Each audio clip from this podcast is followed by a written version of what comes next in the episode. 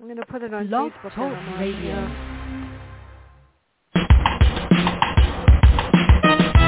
Let's get lost in a better place.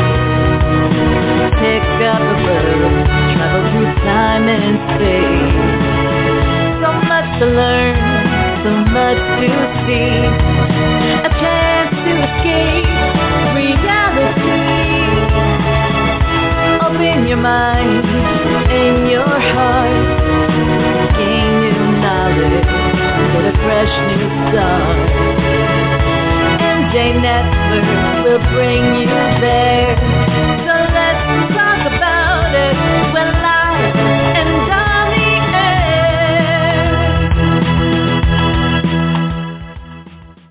Good morning, everyone, from freezing Westchester. It's 36 degrees here, but can get warmed up and listen to my show with the author of 20 Miles, C. Matthew Smith, and he is here to tell us about it. And let me give you a little hint. Oh, this was so scary. When wildlife biologist Alex Lowe was found dead inside Great Smoky Mountains National Park, looks like an on surface like a suicide, but is it? Chula Walker, special agent with National Park Service, Investigative Service Branch, and a member of the Eastern Band of Cherokee Indians. She's not so sure. And I'm not going to tell you any more. You're going to have to listen. So good morning and welcome to MJ Network, MJ in me- memory of my sister, Marsha Joyce. So Good morning. this is Thank you for good having morning. me. I'm really glad you're here. And can you give uh, listeners like a short summary of the plot so they get in, you know, they want to buy the book in five minutes? Sure, glad to do do it. Um, well, you started out really well. Uh, actually, the the, the central uh, issue in this case uh, in this uh, novel, excuse me, is a death, a suspicious death of a wildlife biologist who's employed by the uh, National Park Service within Great Smoky Mountains National Park. Um, Chula Walker is a special agent with what is known as the Investigative Services Branch of the National Park Service. They investigate uh, the most serious of crimes within national parks, and she is tasked with looking into what may be a suicide, might not be a suicide. Um, there's a second sort of narrative thread, if you will, that runs through and is going to intersect with Chula's investigation, and that's a, a group of four men led by Harlan Miles, who have essentially snuck their way into uh, the heart of Great Smoky Mountains National Park on a quest Mhm. to uh, recover and restore what was a homestead in Harlan's family. His great-grandfather uh, had this uh, cabin and farm uh, within what is now uh, the park. Um, before it was a park, uh, before in the 1930s they made it a park, uh, there were a number of settlers um, and timber companies living on that land. And uh, he uh, has grown up with the story of how his family lost this farm to Mm. uh, the park. And, and the, the state of North Carolina, the state of Tennessee sort of used eminent domain to buy up all of this land to make the park.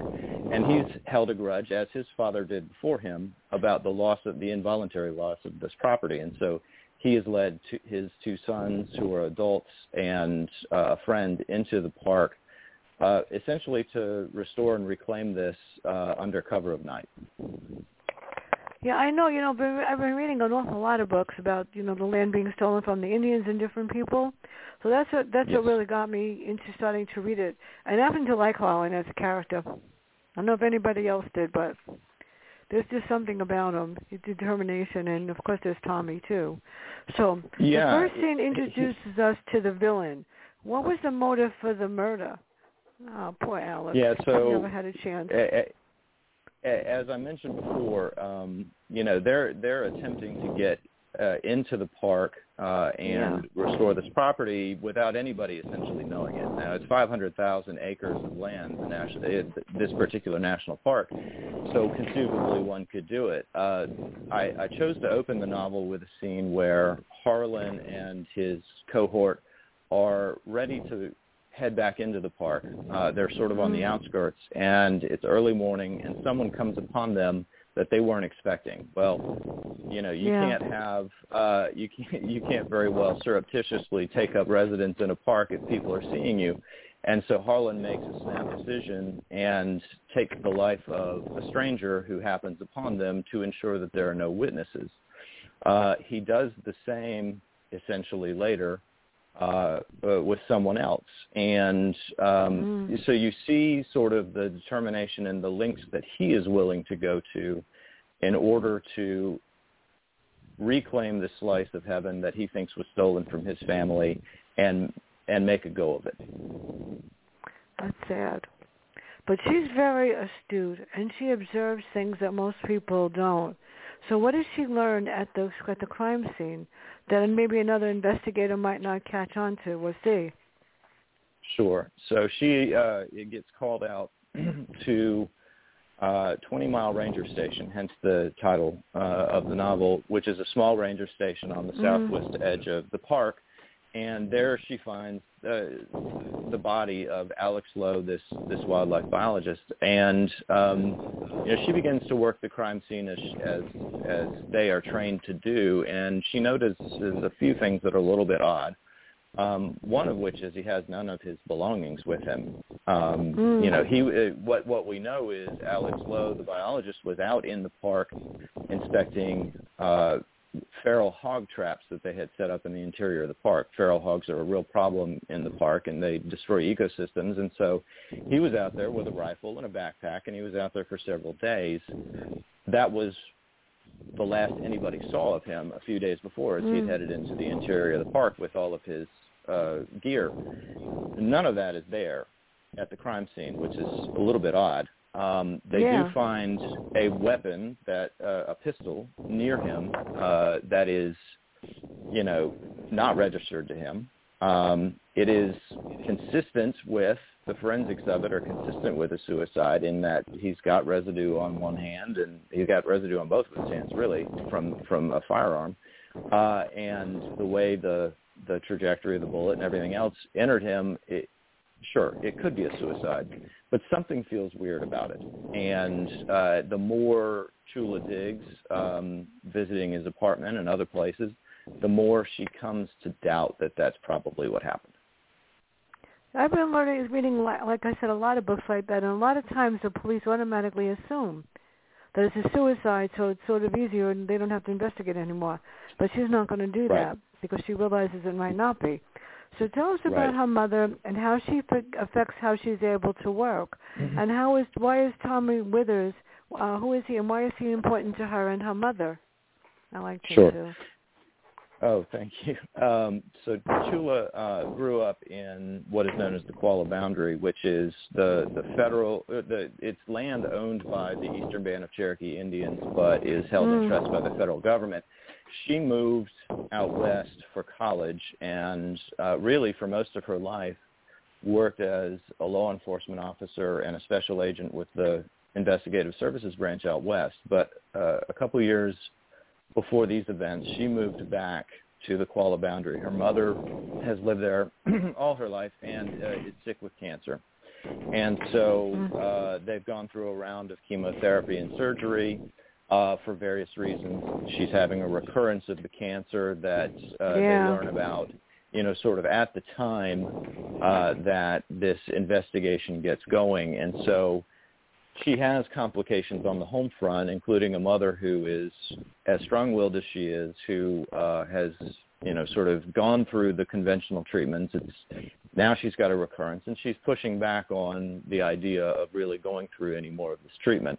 So she's got that complication going on at home. Uh, in addition, um, one of the narrative threads in, in the novel is that uh, there has been discovered a cavern uh, within the boundary of the national park that mm. they didn't know about. And uh, there is ar- archaeological evidence within the cavern that at least some Cherokee hid in the cavern um, and, in an attempt to avoid being removed to the Indian Territory in Oklahoma back in, 18, in the 1830s.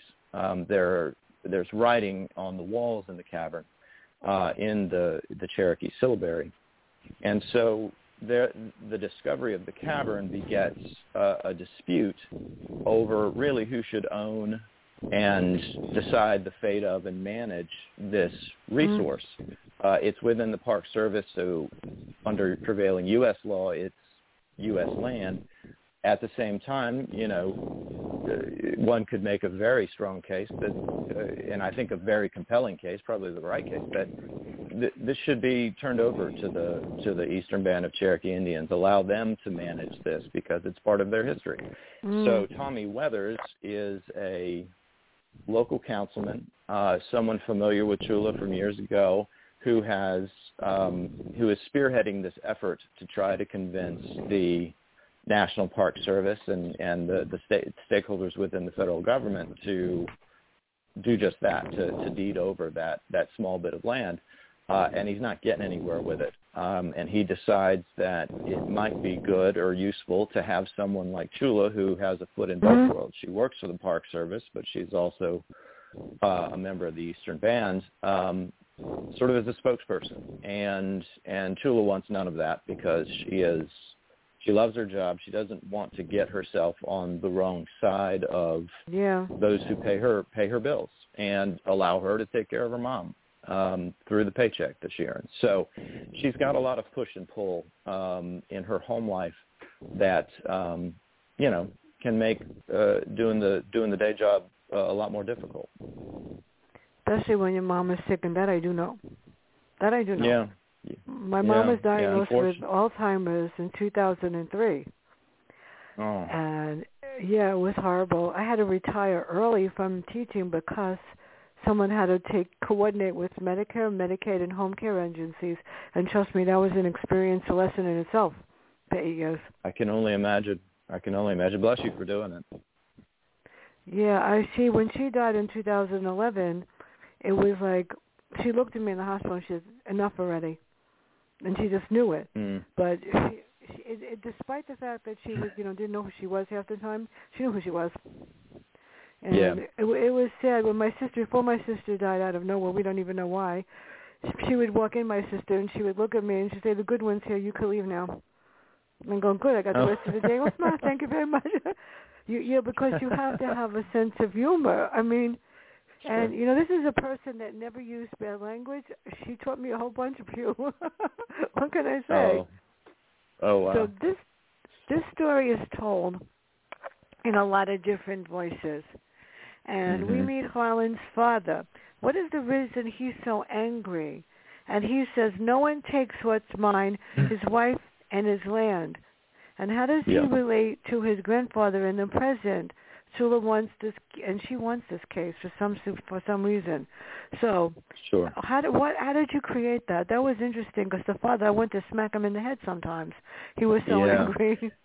Yeah. Um, so Harlan's father, Carl Miles, who we meet in some a few flashbacks. Um, yeah. I, I think it would be fair to call Carl Miles a sociopath. Um, yeah. He, but but but he grew up um, like Harlan did, um, uh, hearing the story of this idyllic place that, uh, according to family lore, was was involuntarily taken from them. Um, Carl Miles is a bit of a ne'er do well. Um, he he's a bit of a petty criminal. He has a violent streak, and he raises his son um, with both that violent streak and the story of this land that was lost, and that's sort of his north mm. star. Um, and the way he lives the rest of his life is nobody's going to get anything over on me. Nobody's going to take anything that is mine.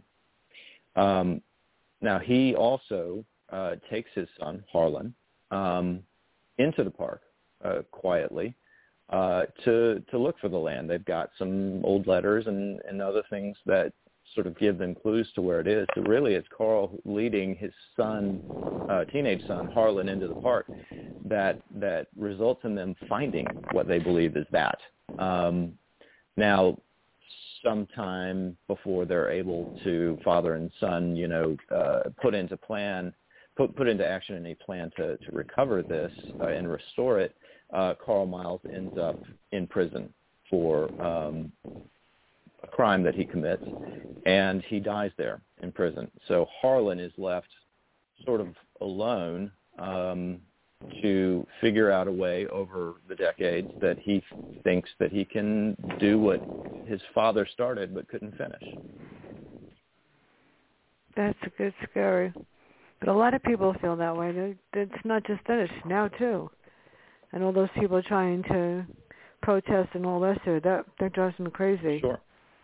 Well, so, one of the you know one of one yeah. of the inspirations, uh, Fran, for for Harlan and and um, his plan was, you know, I I, I remember know, probably a decade ago, um, some efforts out west uh, for uh, of by people who wanted to overtake uh, in a very open and hostile way, um, mm-hmm. you know, state state park property, other public property that they, for various reasons, felt like you know the government shouldn't own, and so um, uh, there was the Ammon Bundy case where they essentially went in and did an armed takeover.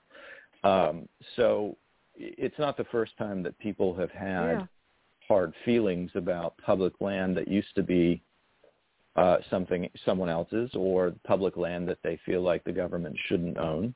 Uh, the irony to me is that, uh, you know, uh, at least with the case of the Great Smoky Mountains National Park, yes, people lived on that land, Mm. settlers lived there, timber companies were there, but they at least got paid fair market value when eminent domain was used to take it. Uh, a uh, hundred years before that, the Cherokee were essentially run off of their property and forcibly marched out west at gunpoint. They didn't get paid anything. So, you know, th- but that's an interesting uh, story throughout the United States about the, the lineage of any particular piece of property um, that you could stand on and say, who owns it now? And it's probably not the same people that owned it, you know, a century or two ago. That's scary. Now, the, what I, what always fascinates me is how did you create the change of weather scenes? Sometimes, you know, I, I, I want to put on a coat when I read a book because it's so cold, mm-hmm. Or it's raining or something. Mm-hmm. How did you create that? I mean, that's that's not easy to get people to believe. You could actually feel the change of weather yeah. that you created. How did you do that? Yeah. Um, well, thank you. First off, that's that's kind. Um, I've spent a goodly amount of time in in Western Carolina and uh, those mountains um, over the years. Some of it in pretty cold and snowy conditions. Mm-hmm. Uh, some of it I probably had no business being out there at the time. Um, so I've got a I've got a little bit of experience, um, and then the rest of it is just you know sort of calibrating. Okay, uh, what does experience say can happen in this in this part of the country and how does it come on um it doesn't always dump snow right away. It's it starts out cold and then it gets colder and then maybe you get sleet and then you know you get the snow. And so you you you just sort of you have to you have to take what experience you you have and and then over the course of those you know 150 200 pages of the book you have to ramp it up um here and there so that the so that the the tension and the danger is that much higher. Um, but but it's a lot of it's a lot of having you know just been out in some of it when it happens. Uh, never for as long as Chula, thankfully. Um, but uh, you know a little bit of experience goes a long way in that, I think. Well, you should have been here yesterday when we were still the sun was out. Five minutes later, you couldn't even see outside. The rain was coming down so hard, the lightning, the thunder. Yeah. And five minutes mm-hmm. later, it was sun was out, and I said, "Who sent for you?" It's been enough Ida. That that hurricane killed. killed uh, we lost, everybody in this building lost their car. That's how bad the yeah. hurricane was in September. Yeah, oh my goodness. everybody had to go out and buy a new car, or or if the apartments got flooded, it was horrible. so. Well, you, you know, I grew up in Central Florida, so I'm, I'm used to that mm-hmm. bit. I'm uh, it, it's it's odd to hear of it up in New York, but uh I uh I um I'm used to that bit. Um, sunny, then it rains for five minutes, dumps rain, and then goes away. Yeah. Yeah, my whole family lives in Florida, and they wave at oh. me every single time. They wave at me when I get. I said, "Snowing here. It's 90 degrees." I was like, "Shut up! Don't tell me. I don't want to hear it." yeah, that. Yep. They're going to tell you. So tell us about her agency and her job, and how does mm-hmm. her investigation? She meets. She winds up coming face to face with Harlan and his boys. Yep. Oh God. So Yeah. tell us So- how you created that scene. That was scary. Uh, thank you. Um, so the investigative services branch um, that Chula works for was a happy discovery for me um, about four years ago. It's uh, it's a, a small division of the National Park Service um, that employs about just under three dozen special agents who are special agents like one expects in the FBI uh, or similar, but they work for the Park Service, and their job is to investigate the most serious of crimes within national parks. Now, for you know, compare that with the thousands of special agents and the unlimited almost funding of the the FBI. It, it is a little different. Uh, there are 30 something special agents responsible for 8 million acres of national park land from Alaska to Hawaii, Maine to Florida, even the U.S. Virgin Islands. So they cover a lot of territory. And uh, one of the main differences between them and the FBI is they often work solo uh, because there's just not enough of them um, Mm. to, to, to go in pairs. And so they, to the extent they can, they utilize other uh, resources available at the site, whether the, that park is a big enough park that they have their own police force or um, they utilize um, you know local county sheriff's departments or other things if there's concurrent jurisdiction. They try to supplement but oftentimes they are working alone. And oftentimes they're working alone in remote places um, without the benefit of you know fancy gadgetry and and forensics teams and the rest. So i thought it was really really interesting a that the National Parks Service had their own FBI, but B when you start digging Mm. into the realities of it, and I spent a lot of time talking with the special agent in charge of operations for the ISB. He was very generous with his time. Uh, the realities are very different for these agents, and and who who would be drawn to a law enforcement job that required them to be alone a lot, that required them to be in remote areas Mm. where things could go bad. Um, I just found that endlessly fascinating. Um, which brings us to her uh, Chula's uh, trip into the interior of the of the park, Yeah. um, face to face with Harlan and his crew. Um, she she comes to a point where she knows something just doesn't feel right. Um, Mm. and it is I, I don't want to uh, necessarily give all the all the reasons why No. because I think that's an important part of the story. But she gets to the point where uh, she doesn't something doesn't feel right to her, and thanks to some uh, GPS data that she has, and, and GPS doesn't work all that well uh, in the park, but um, it can sometimes give you hints. And she she thinks she knows of a place in in the interior of the park where, for some reason, Alex Lowe was supposed to keep going, but he didn't. He sort of changed course, heads south out of the park, and then it is found dead uh, behind this Yeah. ranger station. And and she says, "I want to go. I want to go look. I don't I don't know what's there, but I want to go see because this is where everything changes." And so she goes into the interior of the park, um, knowing full well that a, a blizzard is on its way, but thinking she can get there and back in time. And and as she goes into the interior of the park, she comes face to face with Harlan, uh, his two sons, and their friend, and that's where things get. Um, and um, so, you know, that that that kicks off what I consider sort of the second part of the book, which is Chula's fight to survive. Well, it, it's interesting because I don't know how many books I've read. Thousands. No, I'm serious. It's scary. Oh, Thousands, it. really. Uh, that's what they tell me. And because I speed read, because my mother made me read ten books a week and take notes on them when I was a kid, I still do that. Wow. That when I start to read read a book, I I, I destroy it. Um, Mm. I underline, I circle. Next to it, I'll put a Q for questions, so I remember what I want to ask. And then my favorite UPS guy has already asked for your book. So when Wiz comes, I have to. read it. Oh, Yeah, they, Oh. do- yeah. He Well, thank he, you. I'm the only person. You're not supposed to come up because of this miserable pandemic, but Wiz comes Sure. up and delivers the book straight to my door, rings the bell, and he goes, "What do you have for me?" And I'll say, well, next week I'll have this one, and the week after I'll have this one. So he wants oh, yours. He wants Dennis Palumbo's Panic Attack. He read that one already. And if he's really nice, he may get the Grisham book. I just I've just finished that. Uh, the judges list it was interesting. I'm getting some okay. really interesting stuff, and then I get some got some self help that are going to be in about a year. Forget it. Oh. Mm. No, not really. I, I don't really want to learn about empowering this one and that one. So, the encounter. Well, I, I hope your UPS guy enjoys it. He, you know, he usually tells me he will, and he knows okay. I only give him this stuff that's five stars because if it's less, he can't. He want me to no. Oh, okay. So he's got yours, and he's going to want um, it's Dana Perry. Dick Dick Belsky is Dana Perry, Silent Island. That's really scary. Whoa. Mm. And I'm, yeah, and I'm I'll sure he's going to want to meet.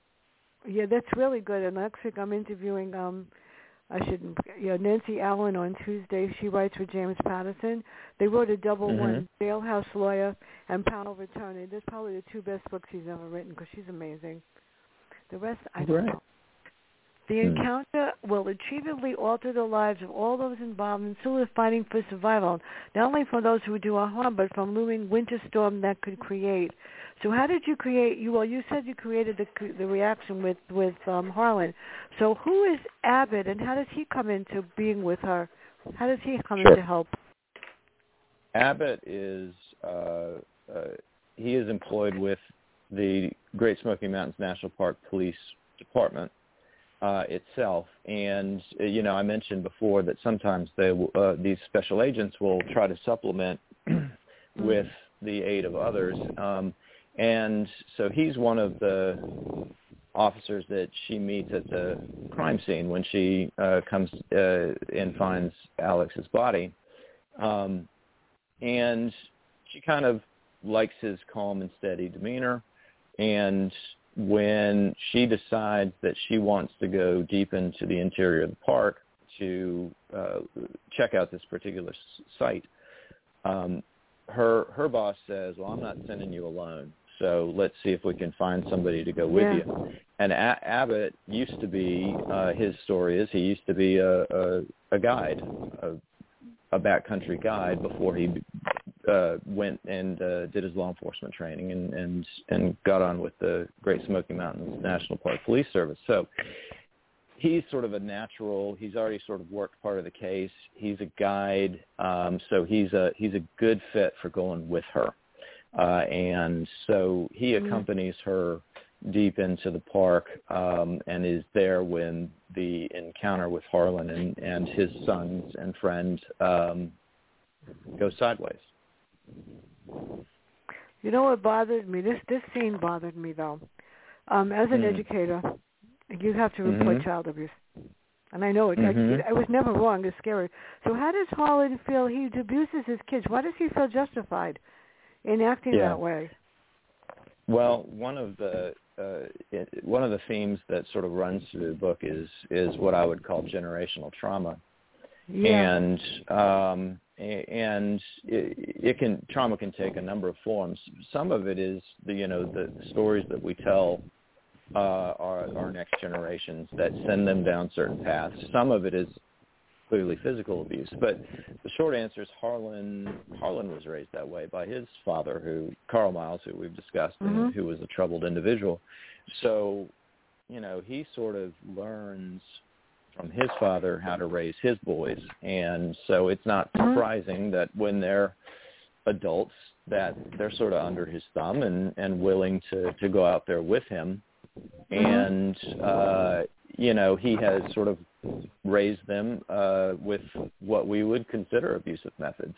Um and but it's part of part of the way that he was raised and it's part of the way he maintains control over them A but you're of- right i mean that was that that is certainly a, an aspect of of harlan and and and Yeah. some of the explanation for why his boys are out there with him It's it's scary. I know. I mean, I I've had parent, kids come in and say to me, my, "Look at my arm; it's all purple." Well, this is that. I said, Mm. "I'm sorry, I have to," rep-. and I reported it. They they looked at me. and said, if you got to tell me who did it and why, and the parent was called in, and let me tell you, I was right every time. It's really scary mm. because you don't want Yeah. you don't want to be right. You know, the parents will say to Sure. me, "Oh, he fell." I go, "Yeah, if I believe you, I'd be an idiot." So, Mm. you know, you save a lot of lives. So tell us about. I mean, each each chapter has a different voice. So tell about about Junior, and how did you create Mhm. both villains to mirror each other? That's even scarier. Junior is the the adult friend who comes with Harlan and, and the two sons. Um, yeah. Junior Junior is uh, a, a former combat vet who um, returned from the war in Afghanistan. Um, you know, damaged as many did, uh, a little aimless and um, suffering from PTSD. He first meets Harlan. Um, Harlan, his his occupation before becoming essentially a, a squatter, uh, Harlan's occupation was he restored old homes, and that's by design. He sort of ch- chose that that that career path uh, because he knew it would help him one day. But but Junior is brought to as part of a crew to one of Harlan's restoration projects, and uh, they don't get along at first. But uh, Harlan sees something in him, a sort of fire, and uh, so they eventually become friends. Um, you know, Junior is a useful addition to Harlan's mission because Junior has a he's a big and strong guy, but he also has certain skills that uh, uh, could be useful. Um, He's a mar- you know he's he's good with a gun. He's he's uh, got a bit of a temper, and uh, so Harlan sees something in him that that he thinks is a, a useful add-on to this mission. And so he convinces Junior, "Hey, come with us. You you come help us restore our our uh, cabin, and we'll help you build your own. And then you know you can you can live out your days with us, you know, in relative peace and quiet, nobody bother, bothering you." Um, and and Junior takes him up on it. You can't blame him. It's not a bad deal. Doesn't matter. Yeah. Beautiful land. I know. and I, it bothers me when people take things that don't belong to them. Don't I know it? So Mm.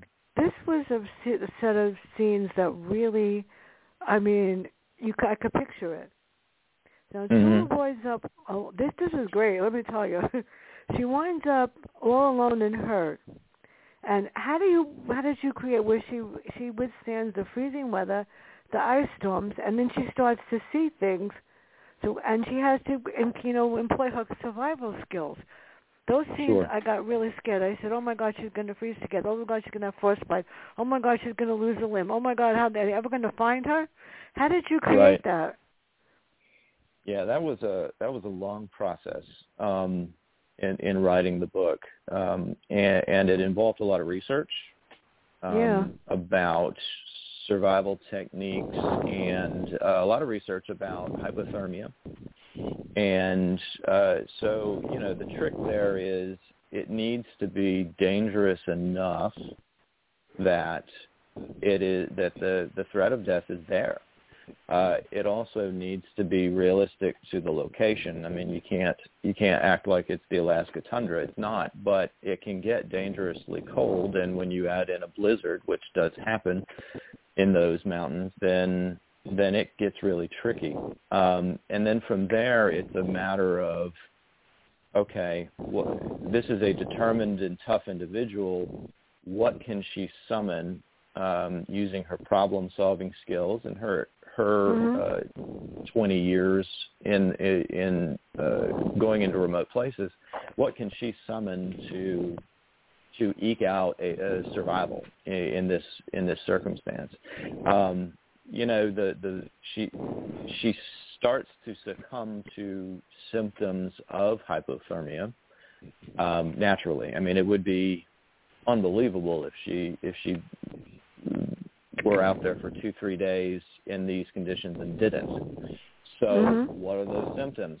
You know, one of them it's not the most common, but one of them is you can start to hallucinate, and so you know it, it gets really scary when a person who relies on their wits has great wits um, then starts to have starts to question her own mind You know, is what she's seeing real? Is what she's seeing uh, a figment of uh, her imagination um, and a sign that her brain is going? So that that part was it was difficult to write, but and it involved a lot of research. But I tr- what what I tried to do is okay with every segment, with every time we come back to her, okay, what what else is happening? Clearly, the hypothermia has to be progressing. So what's next? And and that's how I tried to to sort of modulate that as we went. Well, who in the right mind? I mean, if she didn't have the survival skills, if this was just an ordinary person that happened to get mm-hmm. lost, they mm-hmm. would be dead. There was no oh, way. I'd be dead. I know me. Yeah, me, I'd be dead. Please, my my cousin is coming up from Florida. She just found out she has a physical problem that we. I finally yelled at her to go to the hospital last week. Thank God she went. But um mm. she's coming up from Florida and she she's cold and it's 75 degrees in Florida now. I said I want to tell mm-hmm. you something, but it's like 30 something here and going to be down lower. I said you better take an extra winter coat, even though you have yep. one up here. It's so cold. Yep. Yeah, a lot of people can't. I mean, I'm sitting in here and the steam. My husband said the steam is on and I'm cold. I don't know why. Right. Right. So well, um, you know, normal. Normal normal people. Would, you're right. Um, uh, would not survive, and normal people, frankly, mm. would. I think sometimes misperceive how quickly hypothermia can come on. And so, oh, yeah. you know, there there are mistakes made with what you're wearing and what gear you carry. Thankfully, Chula has a lot of experience, and Abbott does too. Mm-hmm. Um, that at at least when it comes to, you know, how she's dressed and what gear, uh, she's a little better off than the average person. But you're right; it's it's it's hard to conceive of unless you've been in it. It's scary because I mean I've walked home when I lived in the Bronx and it was like nine, my 19 below because I had to go get something for my mother, and I could barely feel my hands when I came home, and that was with mm-hmm. wearing gloves. So before mm-hmm. I forget, Tuesday we have the author of Beneath the Marigolds. On t- uh, that's Monday. Tuesday we have Nancy Allen, Power of Attorney. On December second we have the. This is really a weird title. Pickled, um, pickled in Paris. Uh. It's interesting. And then we have um, the Council of the Cunning on the 6th, and on the 8th I have a panel show. We're going to have a whole bunch of New York Times authors, and we're going to talk about how publishing has been influenced or downgraded because of the pandemic and how it's affect, affected, you know, the fact that you can't have a lot of book signings and stuff like that. So that's just part of this December. And I'm very excited because starting me off in January on the 4th is Dennis Palumbo, and we're going to talk about uh, the psychotherapist, and we are going to talk about winter blues. But on the 5th, Marc Cameron, he's taking over the Clancy series, and we're going to talk about Chain of Command. It's really interesting. So I'm I'm excited, and this my show. If anybody has anything new coming out, if you have something new coming out, please let me know because my show is booked till the end of April. And oh wow! We, we yeah we squeeze people in. I have a couple like couple of weeks that I'm doing three in a row, and that's insane. But you know what? You, you got to do something to help people to get them out there because of what's sure. been going on. So appreciate your efforts. What? Yeah, um, and it's fun too, actually. So what happens to Harlan that slows him down, and who's Otto? Because he's another voice that we hear from. Sure.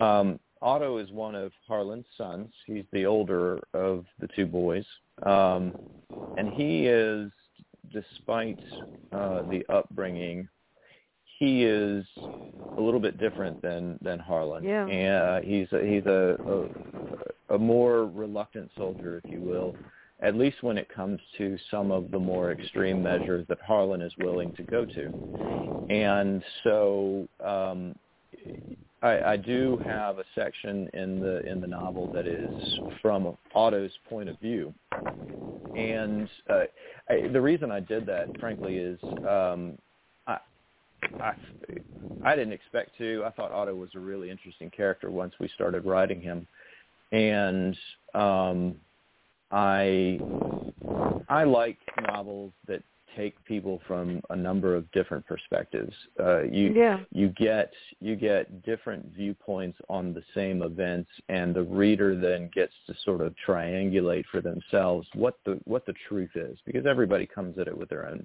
perspective, and that colors uh, what they view as the truth. So I, I think it's an interesting opportunity for readers if they get a, a number of viewpoints and then they get to sort of decide for themselves what's what's reality. Um, and so I, I uh, at one point realized for various reasons having to do with the plot that I had this opportunity to really delve into this to this. I mean, he's an adult, but you know, he's a young, uh, youngish uh, legal adult. Um, I, I got the opportunity to really dig into his perspective, and uh, I think it adds something. I hope uh, to the book uh, that is um, you know, complicating a little bit to to this quest that in Harlan's mind is very black and white. And so, well, um, mm. I'm sorry. Go ahead. No, it's what's really interesting is that it, it was not confusing. A lot of authors do what you did, and I go like, "Oh God, mm. why are they doing this to me?" Yeah, I'm serious. Right. Um, they do the point of view, and I'm going like, "When are they going to get to the point of the plot?" Because sometimes right. it detracts from what's happening and basically, you know, the right. land in Harlan and we didn't lose didn't lose sight of it, which is which is not easy.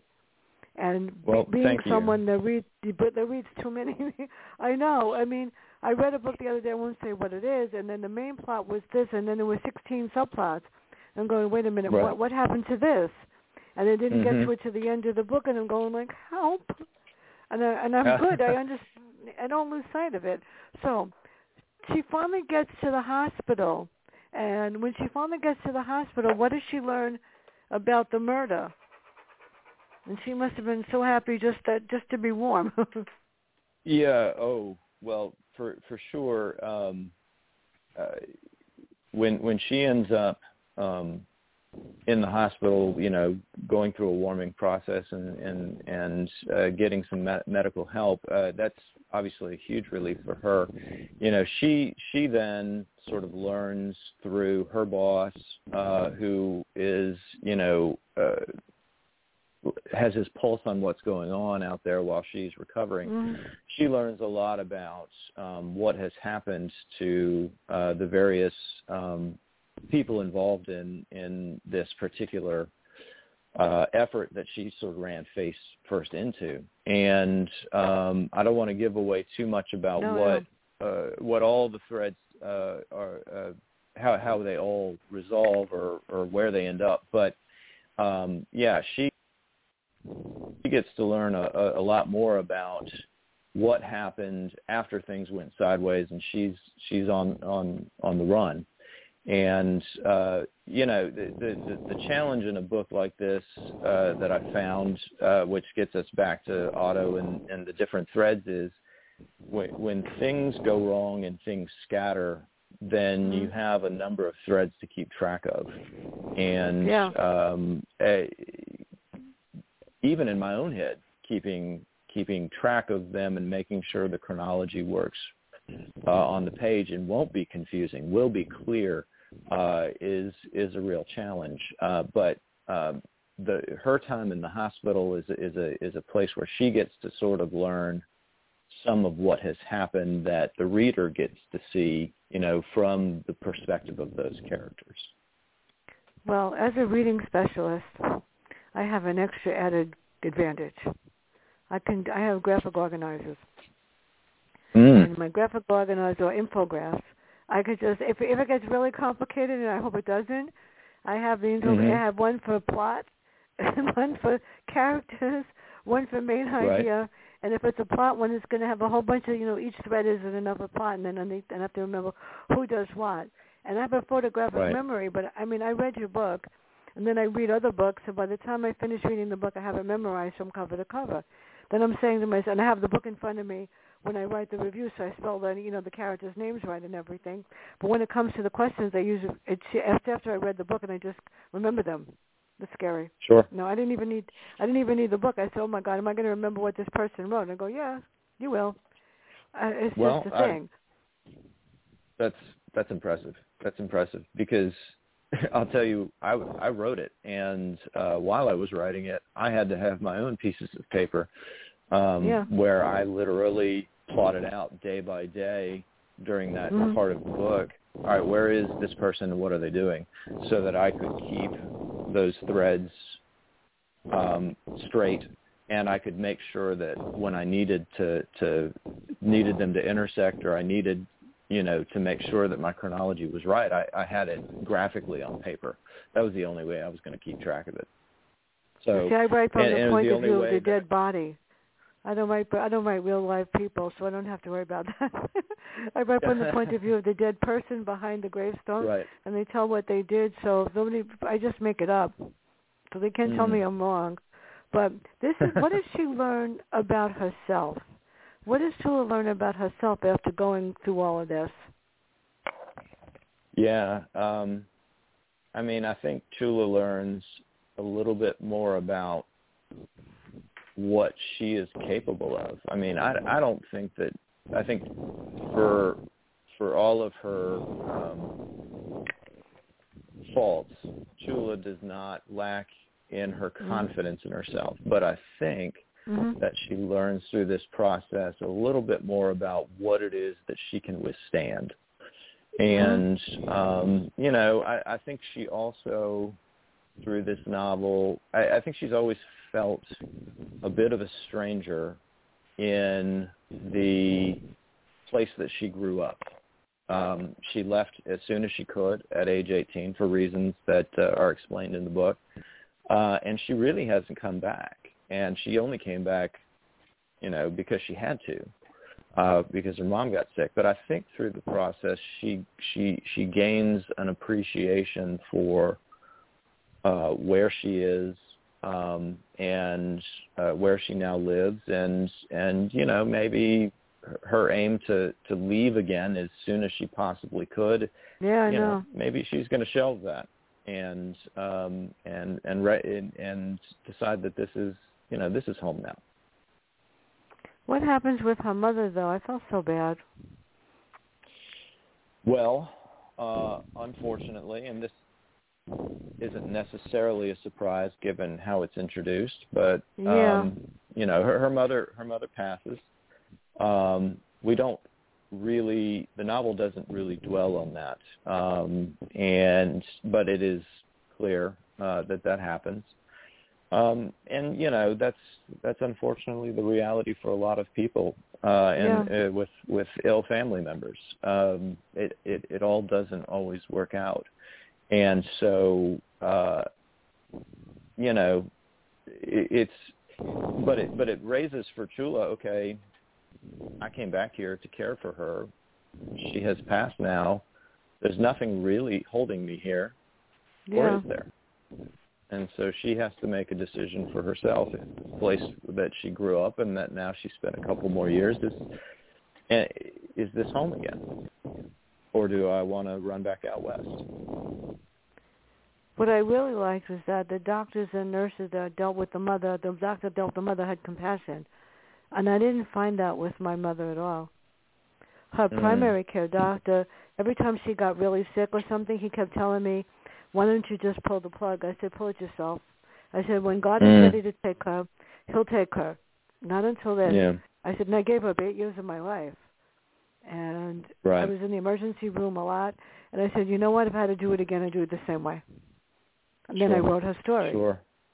But you know what? That, Well, that's I- different people have different things. I mean, a lot of her friends when she lived in the building said, "Why don't you just put her in a nursing home?" I said, "You know what?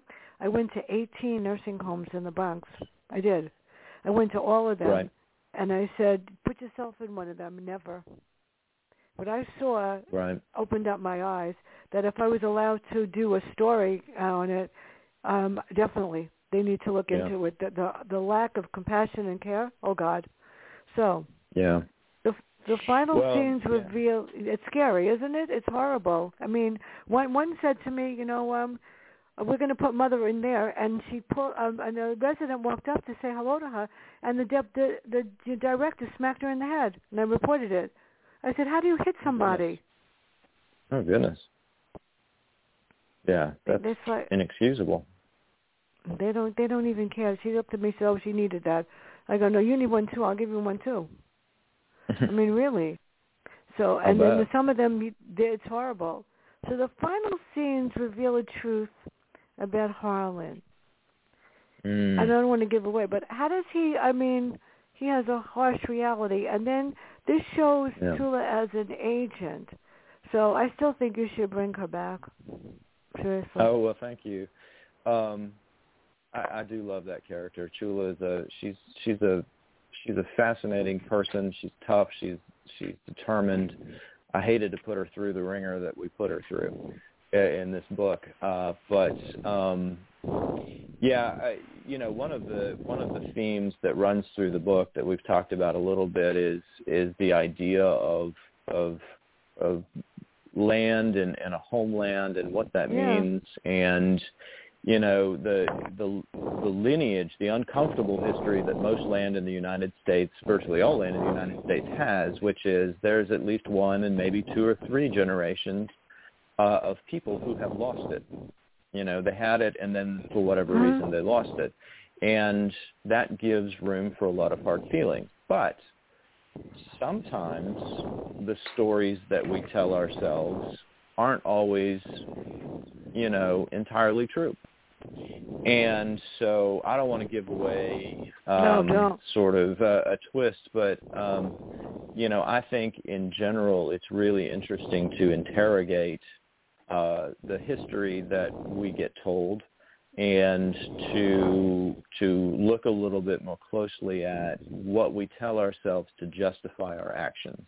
And uh, sometimes we might find that the basis that we thought we had, whether it's a good enough basis or not, isn't entirely right. And so uh, that that that was an interesting uh, Mm. that was a fun part of the book to write. Um, really, that that that bit, and uh, so I, I hope I hope when readers come to it, they um, it both gives them something to think about, but also uh, is satisfying. Well, that's why I think you should bring her back. But I had be remiss if I didn't ask this question. How did you Sure. decide the title Twenty Mile? Twenty, yeah, Twenty Mile is uh, the name of the ranger station um, where Alex Lowe's body is found. So it's a small Mhm. ranger station on the southwest edge of the national park. Um, frankly, I've been to it a few times, and I never see any activity. I'm not sure what it, what purpose it serves, uh, other than uh, you know you can park there and get onto some trails. Um, and there's a creek behind it. That's where it got its name, Twenty Mile Creek. And so Mm. the creek is where where the body is. Um, so uh, it seemed like a natural name. Um, there there aren't uh, a lot of books with a, a title that is similar. Um, I, I think it's a really interesting uh, name for a, a body of water, um, and so I thought, you know, this this one makes sense. We we between me and the the publisher, we talked about some other titles, but we kept coming back to it. It it just seemed to fit. Well, before we close, where can everybody find out more about you and what's next? Um, so uh, I have a website, uh, which is um, www.c m a t t c matt smith dot com. So c m a t t s m i t h w r i t e s dot com. That's my website. Um, Mhm. On social media, you can find me on. I, I'm on Twitter uh, at C Matt Wright. So C M A T T W R I T E. Um, and in both places, uh, I've got some short stories and things that will be coming out um, that uh, I, you know, will will plug on those uh, those uh, social media and, and website. Um, and then, you know, when I am working on a new novel, but uh, it's Oh, it's going to be a while. Uh, so uh, I'll, I'll keep people updated through those things. You can also find me. I'm a I'm on Goodreads as well. Um, I, so I have a, a Goodreads author page uh, that I also try to keep up with um, with updates. Well, I'm glad you told me that because when after later, after I get back, um, I'm going to be post your review, and I'll post it on Goodreads oh. too, and on Amazon. Thank you. I'm good at I these appreciate things. that. Well, th- all this those is why all I those a, matter. I have a phone, and thank God it dis- didn't disappear. No, I don't think if you your thing disappeared. The trick is to find it. I I Mm. put you know 20 mile as a as a thing, and then my computer says I can't find it, and then I have to have Mm. a word with the computer to explain it's really there. Don't worry about it. So I want to thank you very Well, much. This has been well, really thank you. interesting, and I still think you should bring her back. And um, there's there's always more that you can do. And besides the fact she has to decide where she really belongs. So everyone, it's a beautiful day outside. But I always say this at the end of every show: everybody needs to learn to be kinder. Everybody needs to be more positive, and everybody needs to smile more, even though you have a mask on. So if you do that, maybe the virus will realize you're negative and we don't want you here anymore. You leave. And then maybe we could get back to smiling again because when I walk in the street, you can't see anybody's face. but everybody, thank you so much. Everybody have a great day and bye. Thanks, Fran.